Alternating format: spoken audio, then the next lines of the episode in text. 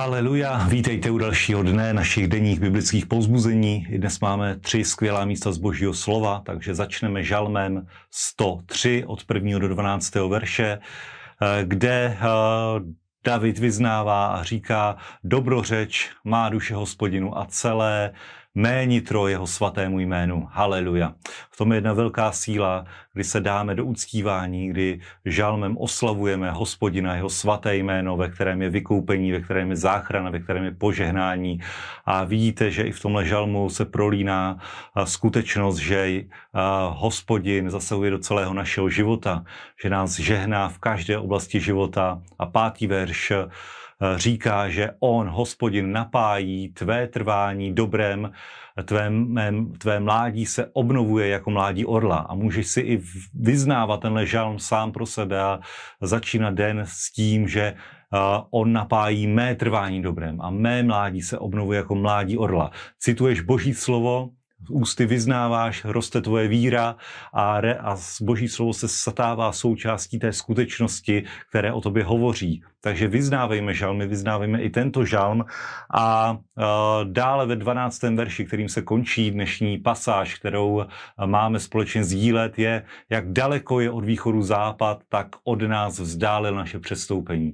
Není větší není větší vzdálenost než od východu na západ, protože ať už půjdeš na východ nebo na západ, nikdy se, ne, nikdy se nedostaneš na konec a stejně tak hospodin zdálil přestoupení, která jsme učinili, tedy nejenom, že se stará o nás, o naše těla, o naše živobytí, o naše zaopatření, ale i smazal všechny naše hříchy a proto je dobré se vrátit k tomu prvnímu verši a z celého srdce, i když to necítíme, i když to nevnímáme, tak vždy a za každých okolností dobrořeči našemu pánu z celého, celé své nitro, celé naše nitro, než nech eh, žehná jeho svatému jménu, protože on je to hoden, on je mesiáš, on je hospodin, on je náš otec a to je jeden z klíčů, který vám zaručí úspěšný den. Amen.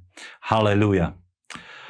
Tak a druhé místo, na které se dnes podíváme, je z druhého listu korinským od první kapitoly prvního verše až jedenáctý verš. Začínáme tedy tento druhý list, který Pavel píše do sboru v Korintu. Víme, že je to velice bohatý sbor a hovoří tady Pavel, eh, že čelil určitým soužením, ale že hospodin Ježíš je dává pozbuzení v každém soužení, kterém, kterému čelí. A nejenom to, popisuje, že nechce nechávat bratry v nevědomosti ohledně soužení, které eh, postihlo Pavla a jeho tým v Ázii, eh, kdy byli na Prahu smrti, kdy, kdy museli zemřít sami sobě, aby, aby mohli být naživu skrze Ježíše, aby mohl Ježíš a Bůh zasáhnout do jejich situace. A to je, bratři a sestry, něco, co si musíme uvědomit. V těžké situaci když skutečně nevíš kudy kam, ale nejenom v těžké situaci. Vždycky bychom měli spolehat ne na sebe, ne jen na vlastní schopnosti, na vlastní talenty, ale na Boha, který křísí mrtvé. A o tom přesně Pavel hovoří v úvodu tohoto listu do Korintu. Spoléhej na hospodina, Spoléhej, že on tě vždycky vysvobodí a proto tady Pavel i tuto pasáž uzavírá, že nejenom je vysvobodil v této situaci, ale je vysvobodí z jakékoliv situace. Z jakékoliv situace, která nastane, je Bůh, který křísí mrtvé, schopen vysvobodit svůj lid, své služebníky, své děti, takže neobávej se toho, co tě může potkat, tomu toho, čemu čelíš, ale nespoléhej na sebe, spoléhej na hospodina, on tě vysvobodí, protože on je Bůh, který křísí mrtvé. Amen. Haleluja. A třetí místo, poslední místo, na které se dnes podíváme společně v této relaci, je z druhé kronické, druhé kronické paralipomenon uh, od 26. 26. kapitoly až do 28. kapitoly, kde jsou popsány osudy uh, tří králů, tří judských králů Uziáše, Jotama a Achaze.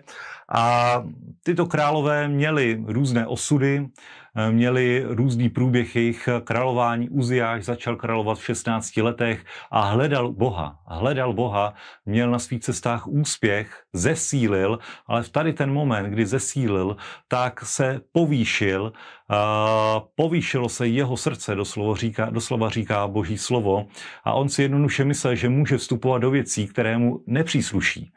Jako král začal, chtěl obětovat v chrámě, chtěl pálit kadidlo a když byl napomenut, tak se obořil na kněze. A tohle je jedna věc, která se může stát eh, v situaci, kdy máme úspěch v nějaké oblasti života, ať už je to služba, ať už je to biznis, ať už je to cokoliv jiného, že spíší naše srdce, že spíší naše srdce z toho, jak nás hospodin povýšil a začneme si myslet, že můžeme mluvit úplně do všeho, že víme všechno nejlépe na světě a že můžeme, eh, že můžeme vstupovat i do věcí, které nám absolutně nepřísluší. Amen. A vidíme, že tohle je věc, která vyústila v to, že byl, že byl Uziáš raněn malomocenství a jeho konec nebyl úplně slavný, ale začalo to přesně v ten moment, kdy zesílil, což by samo o sobě nebylo špatné, to je dobrá věc, ale povýšilo se jeho srdce. Já jsem to dokázal, já jsem nejlepší a zapomněl na hospodina, na pokoru a to, byl, to byla příčina jeho pádu. Uh, Jotam upevnil svoje cesty před, před hospodinem, vzmáhal se, bylo to dobré a přichází Achas, který naopak dovršil veškerou nepravost, který uh, zcela zdevastoval boží chrám, který vyraboval doslova boží chrám. Dokonce uh, čteme, že, uh, že všechny poklady, poklady domu, domu ukradl doslova, obral boží chrám o zlato, o stříbro, o všechny cené věci a Eh, byl pokořen, eh, hospodinův chrám zavřel a byl to takový první velký vrchol úpadku eh, Judska. Potom přichází král Chyskiáš a situace se zlepšuje, ale Achaz dokonce ani nebyl pohřben mezi ostatními králi, byl pohřben v Jeruzalémě a e, tím se tedy uzavírá jedna velká kapitola těchto tří králů, o kterých jsme dnešního dne četli, takže e, buďme silní, spolehejme na hospodina, dobrořečme hospodinu, nezapomínejme na dobré věci, které nám dal do života, nezapomínejme na to, že nás vysvobodí z každé situace. A když se, když, když se náš život pozvedne, tak v právě v ten moment nepadněme do pasti, ať nechce nepovýší naše srdce, ale nejsme dále pokorní a přijímáme dobré věci každý den. Jménu Ježíš. Amen. Mějte hezký den. Shalom. thank you